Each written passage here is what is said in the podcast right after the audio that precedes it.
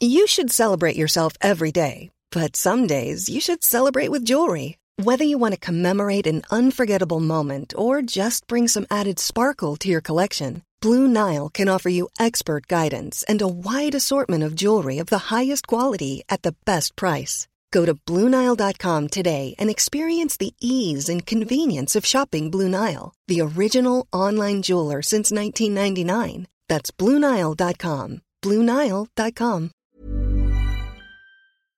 Hey, it's Mattea, reminding you that this show cannot be made without you. If you've been thinking about becoming a Canadaland supporter, we're having a pretty great sale right now. You'll get premium ad free feeds of all Canadaland shows, discounts on merch from our store, and exclusive bonus episodes, like a behind the scenes tour of the federal budget lockup, more of Boris Johnson's trip to Canada, and of course, more of us yapping about what's hot in politics right now. We want to make it as easy as possible for you to become a Canadaland supporter. So, from now until the end of May, we have a special offer for our listeners. Sign up now for just $2 a month for the next six months. Just go to CanadaLand.com slash join or click the link in your show notes to become a supporter today. Hey, it's Fatma Syed, and this is The Backbench, a podcast about Canadian politics and friends who call each other out. Parliament is still not back in session yet, but federal politics do go on. Last week, Ottawa lent $120 million to support Ukraine in the face of Russian aggression. And if you're wondering when Ukraine became so significant for Canadian interests, so are we. Prime Minister Justin Trudeau said this loan is for, quote, supporting Ukraine's economic resilience. We're not sure if military assistance is also going to be offered, but cabinet ministers' key policy idea seems to be taking photos of themselves with a hashtag stand with Ukraine placard. At home, Conservative leader Erin O'Toole's handle on his party is still being questioned by insiders while he continues to peddle misinformation about the government's policy on fossil fuels.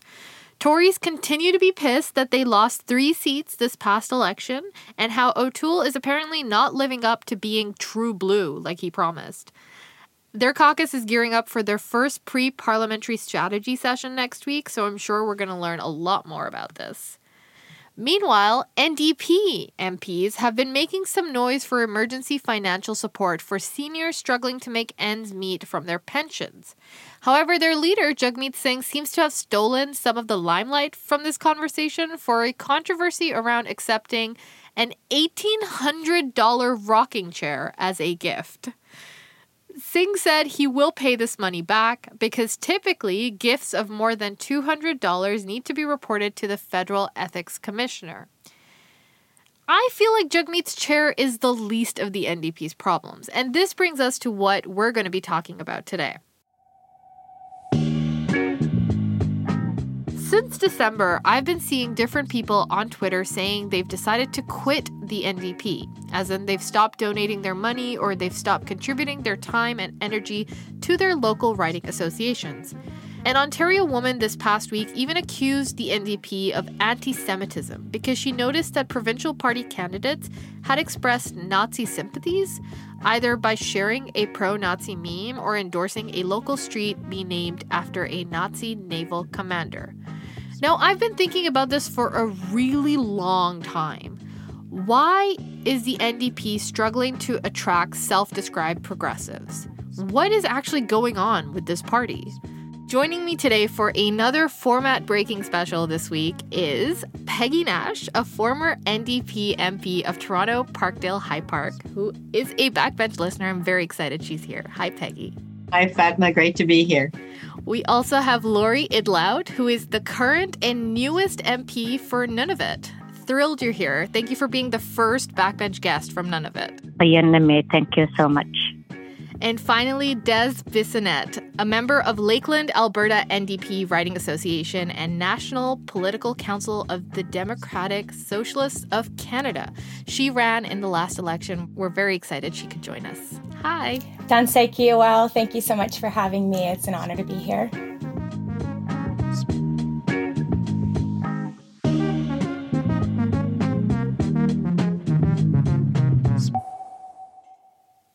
The first part of this conversation, I really wanted to get into what is the NDP we have today and how do we perceive it or how should we perceive it?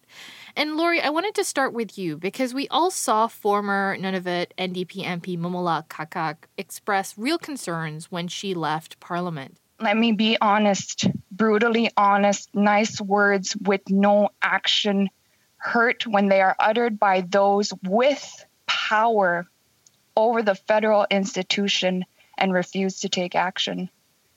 There is nothing, nothing to take pride in in the legacy this institution continues to not only maintain, but to build and fuel. It would be easier for me to be told that I am wrong and that you disagree than to be told I am right and I'm courageous, but there is no room in your budget for basic basic human rights that so many others take for granted. So I'm wondering if you can tell us a little bit about why you think voters decided to vote for you and the NDP.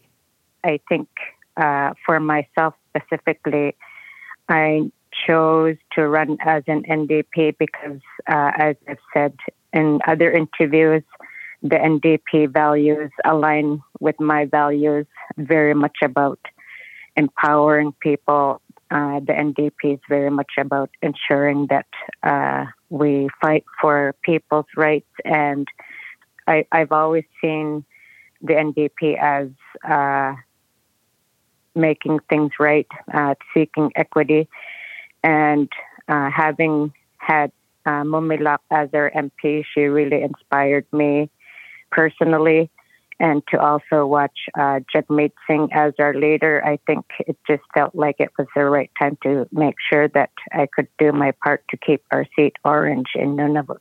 I appreciate that. And you weren't concerned by any of the things that Mumilaaq had to say upon her departure? Um, having gone to law school in Ottawa, having worked in different sectors, I've experienced racism throughout my life and I knew that it wouldn't be different at the House of Commons based on what she was saying. It just meant to me that I had more to prepare being in the public eye on how to mm-hmm. make sure that I keep my coping skills and that I always remember my values about being inclusive and wanting to work with people to make change. Mm-hmm. Des, you also decided to run for the NDP in the last election. Can you talk us a little bit about the thought process there? Yeah, absolutely. Um, so I have always been an NDP voter. The first time I was able to vote, I did vote for the NDP. I kind of like you know, but grinned my teeth a little bit and voted for Tom Mulcair. I wasn't a huge fan. I'm a little bit more um, on the progressive side. Um, and so, yeah, I, I joined the NDP's EDA in 2020.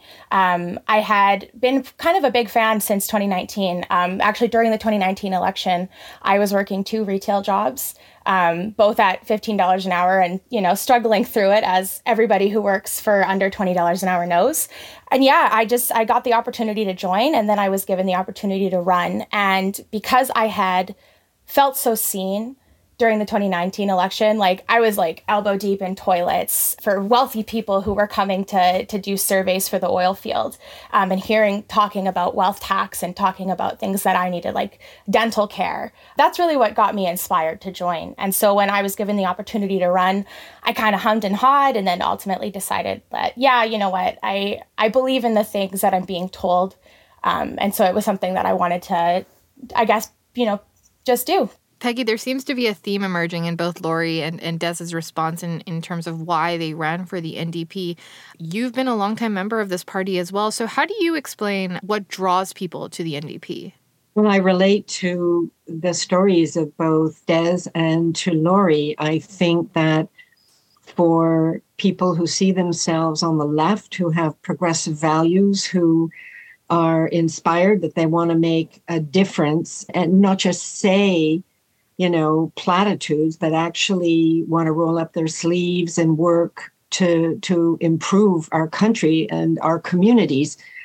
For me, it was natural that I would align with the NDP. I often felt myself on the left of the NDP. Sometimes I get a bit frustrated with the NDP, but there's no other party that has any chance of success that I see myself aligned with. I think that there are many people who who don't just want to run to get a position of power for themselves, but that they actually want to make change. And I don't know that that message always gets through. It it clearly has for the three of us, but I'm uh, speaking to you from Toronto, where you know when in 2015 every new Democrat lost their seat that's a really interesting groundwork that you've laid there because one of the things I've been curious about is is the progressive nature of the NDP because the times have changed. I think there are a lot more options for for progressive voters. You know, often the NDP claims that they're pushing the liberals to adopt a more progressive policies, and we've seen that during the pandemic where the NDP has said they push for more sick days or they extended financial support like CERB. Des, let's start with you. From your perspective, how do you perceive that party line that they are the ones to push for progressive policies in Canada? Um if you would have asked me during September or before, um, during election season, I would have told you wholeheartedly, like, yeah, this is the progressive party. This is the party that is fighting for for the right things. They're fighting for for people, and they're fighting for people over profits. Um, now I'm not so sure. I I look at the BC NDP, which is an NDP government that is currently in government, and I see the way that they're acting towards the Wet'suwet'en people, I see the way that they acted in the floods and uh, completely abandoned people and, and had they were sending RCMP up to Wet'suwet'en instead to continue, you know, attacking land defenders, breaking down doors with chainsaws. And I get worried because as an, a progressive person, what I see the NDP doing and what I've seen them be doing since really the end of September, where I kind of started to get a little bit disillusioned, the NDP is desperate to be the Liberal Party, and the Liberal Party's done the Liberal Party was, you know, I would say a, a 20, 2008 thing um, back when Obama was getting in and the Democrats, and, and, you know, there was that kind of push towards left. We're at the point where we need to be further than that. And I don't think the NDP is willing or able to go that far because I think that there's too many people who have this idea that electability comes from being more liberal. And for me, as a progressive person, I would call myself a socialist or more broadly anti capitalist. I just don't see it. Um, and it frustrates me because like I really want to. I really want to see that, but it's just it's not there and it hasn't been there for a while. Lori, what do you think? Is the NDP struggling to sort of insert itself into the spectrum? I don't know that we're struggling to insert ourselves. I think that NDP have been clear about the injustices that they've been seeing. I think that with the BC NDP, I've definitely shared the same sense of frustration with what they've been doing or not doing. And I keep having to remember that with the federal NDP, we're still fighting for the most vulnerable Canadians. We're still fighting for uh, Canadians to have equity. Uh, we have great MPs like uh, Leah Gazan, who has submitted a private member's bill on guaranteed livable income. Another great MP like Taylor Bachrach, who uh, submitted another private member's bill on changing the voting age to 16. I think that we do what we can within the time that we do have. And I think that we're still quite strong in the approach that we take as NDP. Peggy, let, let's zoom out a little and, and look at the historical context and how we got here, right? Because analysts and reporters of past have thought that part of the problem is that the Liberals have actually out progressived the NDP the same time that the NDP began more solely focused on winning votes. Martin Lukacs put those dates at 2004 2011. Stephen Maher had similar thoughts. And the pinnacle of that trend was that when Trudeau came to power with this progressive liberal government, and you were in parliament from 2006 to 2008 and then again from 2011 to 2015 so do you think the ndp has changed between the two terms that you served? And what do you think of the analysis that they are struggling to be more progressive than the liberals? Well, I think, first of all, they are more progressive than the liberals, much more progressive. And I think the liberals, first of all, are very astute in uh, figuring out where the winds, the public winds of change are whether it's to the right or the left. I mean, they were champions of neoliberalism and austerity in the 90s, and now they're champions of progressive change. But again, in terms of progressiveness, you scrape away the surface. They've done nothing to reduce, not nothing, but very little to reduce inequality in this country, and very little on reconciliation, very little on real and substantive environmental progress. So I, I do want to challenge that. But having said that, I think that there is absolutely merit in this argument that when the NDP seems to be getting closer to power, it moderates itself. I mean, I, I ran for the leadership of the NDP in 2012 with a platform more to the left, and that's not what people chose. And for a variety of reasons. It wasn't just the political direction. What were the reasons? Well, partly was sexism. I had people say to me, we tried women leaders, it didn't work out. I think that if the party's in a mess, they may try to go to a woman, but when they're poised for success, then I think not just the NDP, many parties, they will look to a man. But I think a, a very um, strong reason was that half our caucus was from Quebec. And a lot of people understood very well that we needed to support Quebec. We needed votes in Quebec. We needed those Quebec members. And to not elect the one I mean, there were two candidates who originated from Quebec, but the one kind of predominantly branded as Quebecois candidate, I think they felt would have been a slap in the face to Quebec. I think that might have been one of the key reasons. And also, Tom Mulcair, who's the leader who was elected, was also performing extremely well uh, in the House of Commons. So there were there were many reasons why he won and I think you know that that outcome in some ways was was logical. But I I really felt strongly that I was better placed to carry on a progressive tradition. But I will say, as someone who's run several times, I've run five times, and yes, you need to run from your principles, from a progressive place. That's why you get involved. But you also need to bring on side people who are not instinctive NDP supporters, more middle of the road. And I think it has been difficult for the NDP federally to strike that balance. Des, you're nodding a lot. Tell me what you're thinking. Some of my biggest disappointments within the NDP this last election, our school, like our student loans policy was so weak. We should just be annihilating student loans. It makes no sense to you know expect people to pay student loans um, when we're living in a system where it's just it's impossible for people and you know people my age i didn't go to school and i don't have a loan but i know so many people who do who are still drowning in that and looking at them seeing what it's going to be like for the future how how can we justify not just eliminating that i feel like we fail so many times when we we don't go far enough and we don't be radical enough to make people want to vote I think one of the saddest things about Canadian democracy is that the biggest messages that we give to each other is, oh, you have to vote for me or this person's going to get in, you know?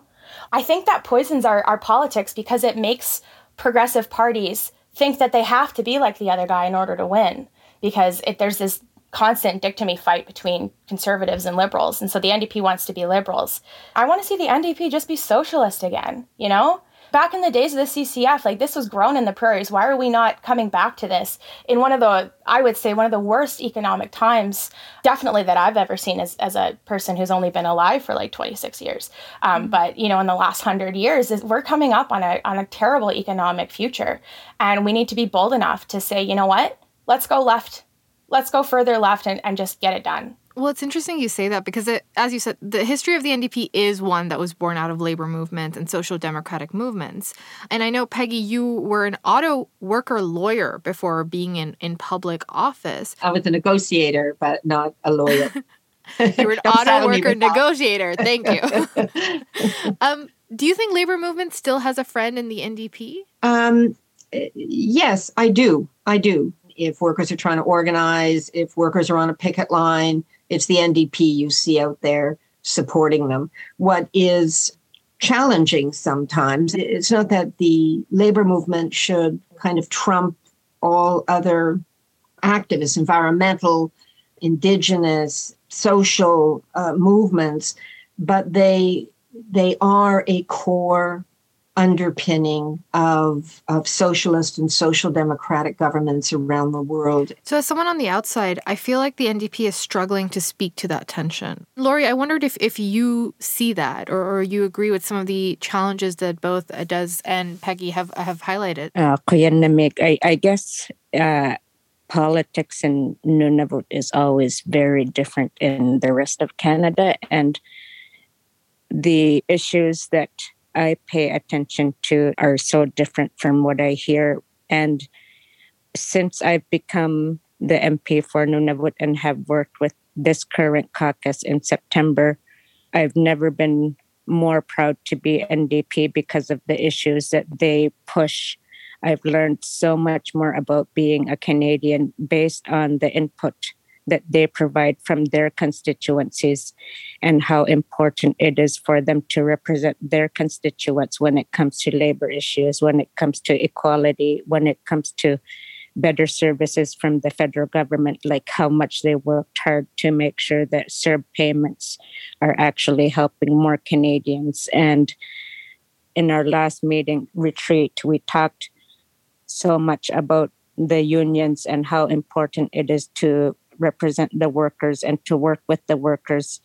And I know that when the House starts sitting again at the end of this month, that a lot of our issues will be to find ways to better advocate for the labor laborers for people that do work for the everyday people because that's who we want to fight for and really i need to say this i'm so sorry to the young lady who's so disheartened about the ndp and hope that uh, she pays attention in the next couple of years to see uh, the tw- 25 NDP members in the federal government working so hard for everyday Canadians because that's what we know how to do and that's what we push for.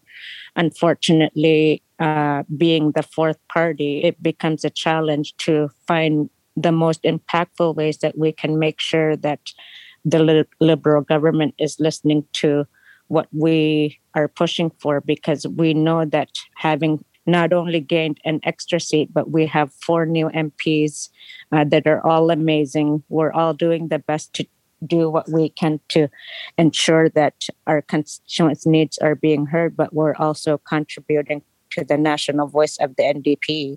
So I think that I'm quite hopeful with uh, this caucus, and I'm quite hopeful for the future of the NDP.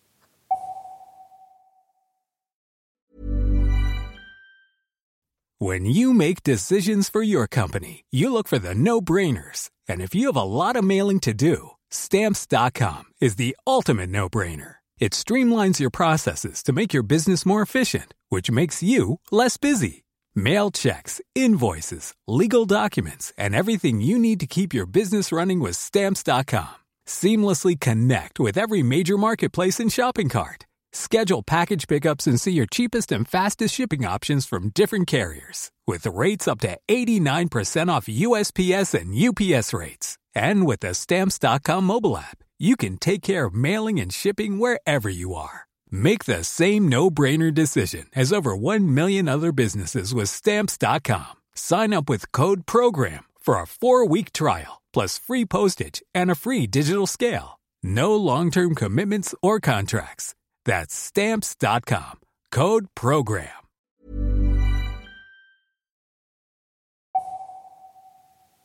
Des, you've heard Peggy, you've heard Lori. Where are you on this, you know, tension between labor movements and the NDP? Um, the nicest way I can say this is I have a hard time believing that people who are making a lot more money than I probably will see in a year know exactly what my best interests are, especially when I feel like they're not listening and they haven't been listening for a while. Obviously, being a part of the the um, election, I had the opportunity to meet and communicate with lots of the people who are in caucus now and, and their team members. And I agree with Lori that, that we have some fantastic NDP MPs and we have some amazing people who have managed to, to win their seats and go on to parliament. I'm very proud um, and very excited to see those people. But I waited and I watched when a Wet'suwet'en hit, and I was waiting for a statement. I was waiting for a recognition, an acknowledgement, or something from the party that I, you know, I, I joined as an Indigenous person because I felt that they were, you know, talking about reconciliation. And I waited and I waited and I waited and I waited, and it was over a week before anybody said anything other than a milk toast little statement that did not even remotely talk about any of the issue that was going on. Just, oh, RCMP bad. That's it.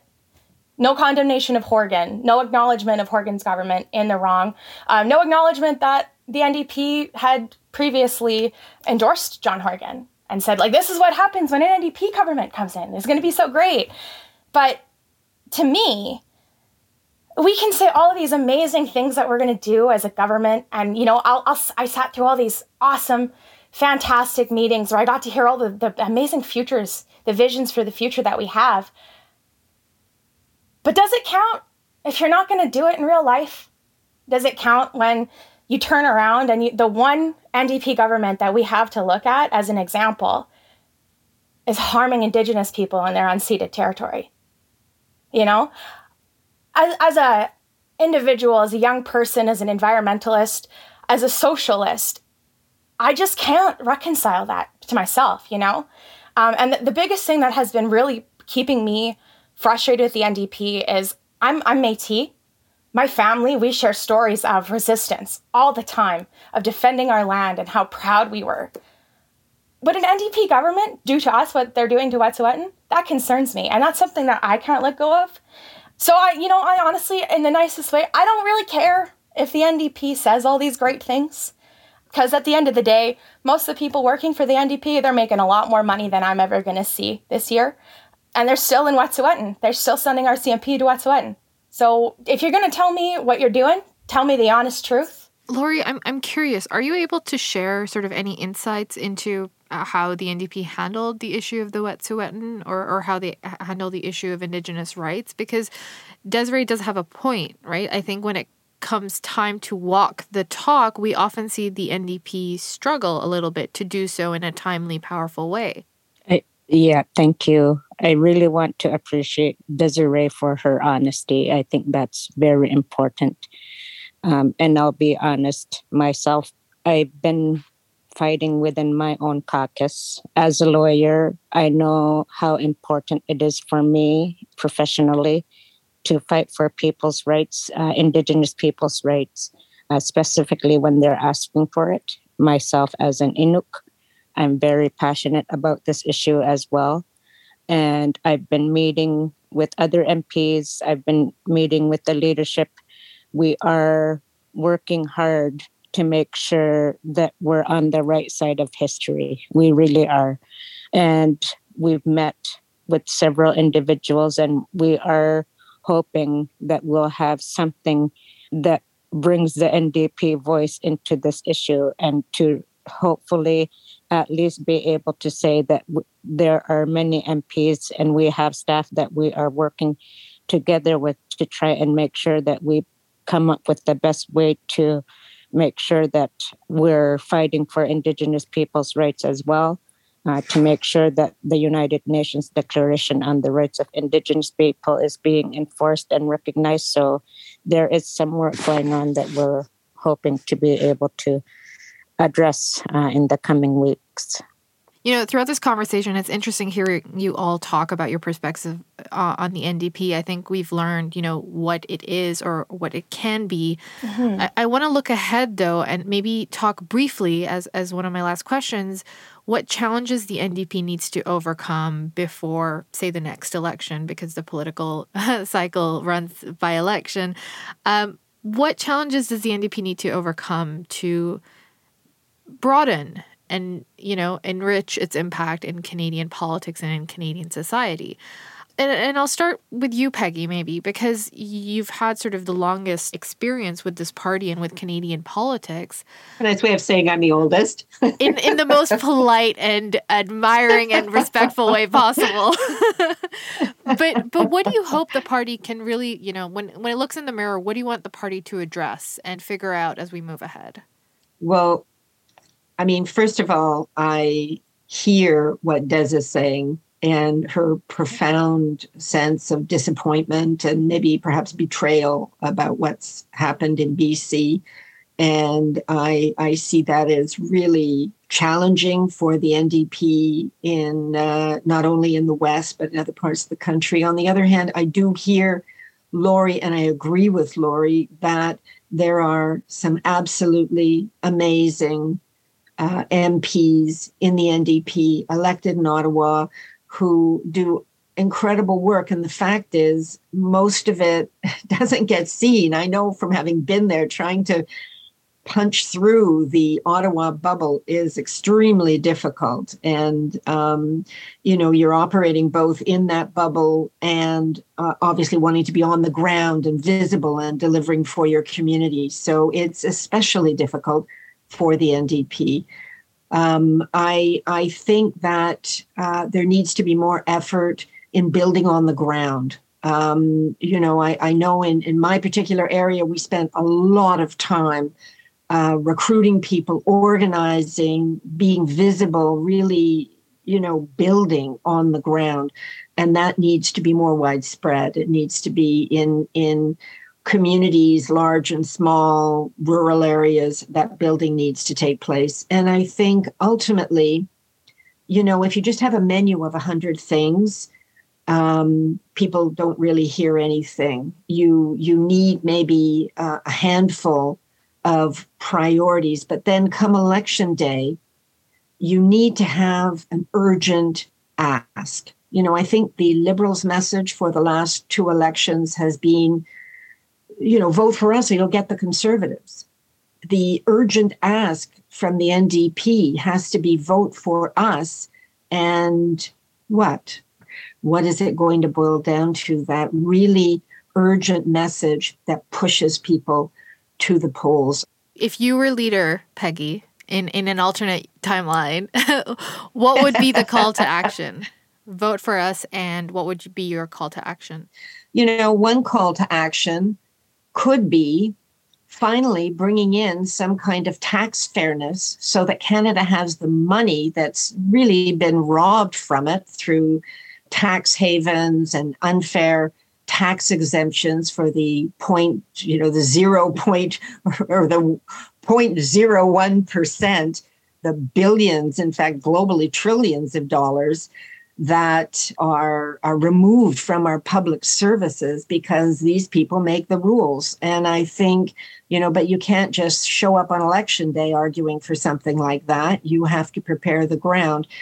Uh, failing that perhaps it's a healthcare message although even though people say it's the number one issue they tend not to vote on it. Um, sometimes it really depends where people are at shortly before an election. And that's not because I remember in 2015, one of the big issues was Syrian refugees. Who would have thought six months before? Um, so you, it's not that you don't campaign on your principles, but in terms of what that urgent message is, it's you know partly depends on what Canadians are seeing as urgent at that moment. But you know, one of my key issues is unless we have economic fairness. It's tough to have social and environmental fairness, and um, I, I that's why I wanted to be finance minister, and I, I got to be critic, but not quite minister. So we'll see. Desiree, maybe it'll be you. um, Lori, we know that Parliament Hill is coming back next week. I'm curious, what challenges do you think the NDP needs to overcome to to broaden its impact? I, I think one of our challenges for sure. And this is uh, in addition to what Desiree has been sharing as part of her concerns, is showing our support and our alignment with needing to protect First Nations, Metis, and Inuit rights. We need to show that we take reconciliation seriously and we need to make that a huge priority in our party.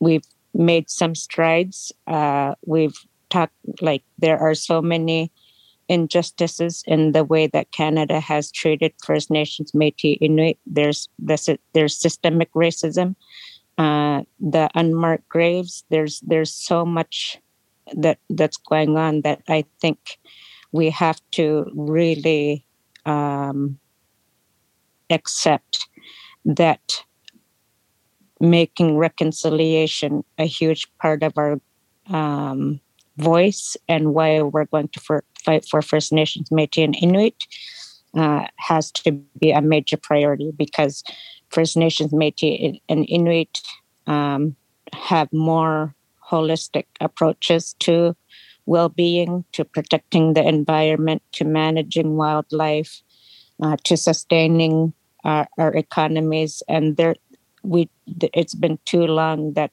uh, our voices have been ignored and we need to do a better job at having better relationships and making sure that first nations métis and inuit are being uh, recognized for the skills that they do have and to make sure that we're including First Nations, Métis, and Inuit in decision making. And, and I'm curious, Lori, are there any internal challenges that you think the party needs to also address as as we head to you know another election?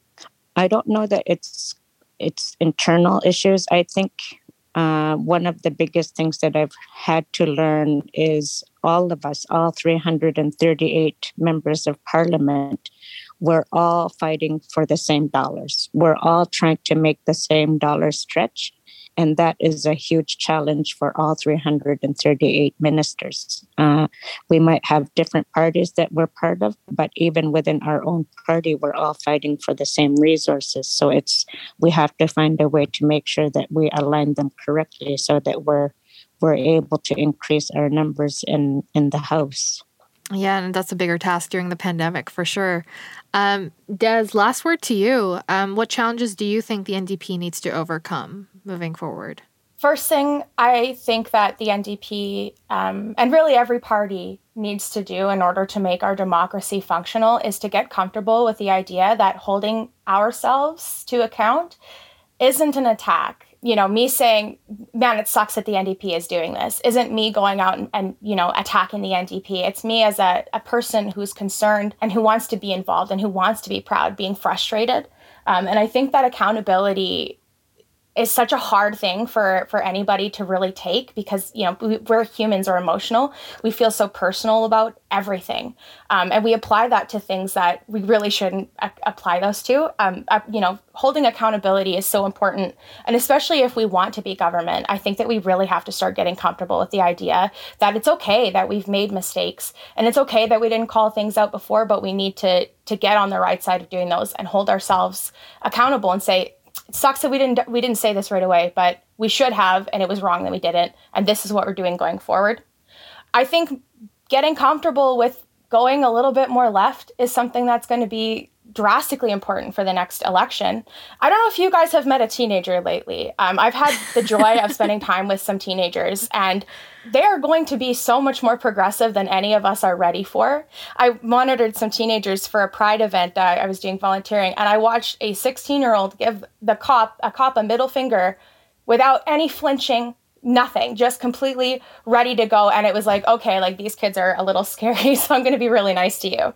Um, but we have we have the futures coming up, and they're way more progressive than most of us are going to be ready for. Um, and so we need to be comfortable with falling back into that pattern of socialism.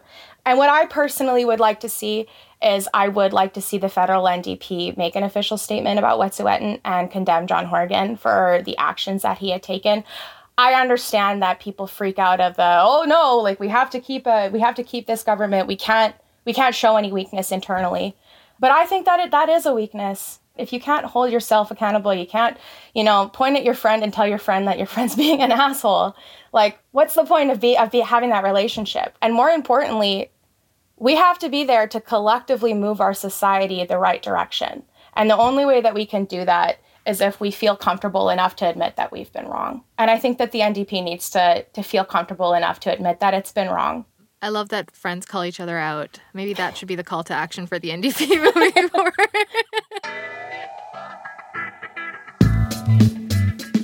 On that note, let's adjourn. That's the backbench. We'll see you again in two weeks when Parliament Hill will actually be back. If you're following along what happens in Ottawa, we'd love to hear from you. We want to know what you're concerned about, what your rants are, what you don't understand, because believe me, my list is super long. Our email is backbench at canadaland.com. We're also on Twitter at backbenchcast. I'm Fatima Syed, and you can find me on Twitter at Fatima B. Syed. You can find my work on the Narwhal. Peggy, where do people find you? Twitter at Peggy Nash. Um, Facebook, although I don't really use it. I'm at peggy.nash at ryerson.ca until we change from X University to uh, a more respectful new name. Lori, thank you so much for joining us on, on what I'm sure you're very busy as a new MP. Thank you for coming live from Nunavut. It's very exciting for us here on the backbench. Uh, where do people follow what you're doing on Parliament Hill? Uh, you can follow me through our NDP website as well as uh, my parliamentary website. There's lots of good information in there. I'm also on Facebook and Twitter as well. And Des, where do people follow you and your work? You can primarily follow me and what I'm doing on my Twitter, which is at DEE Bizzo, B I Z Z O. This episode was produced by Tiffany Lamb with additional production by Tristan Capacione. Our associate producer is Noor Azrieh. We're so excited to have her on the team. Our managing editor is Kieran Oudshoorn. The music is by Nathan Burley. Thank you for listening and stay safe out there.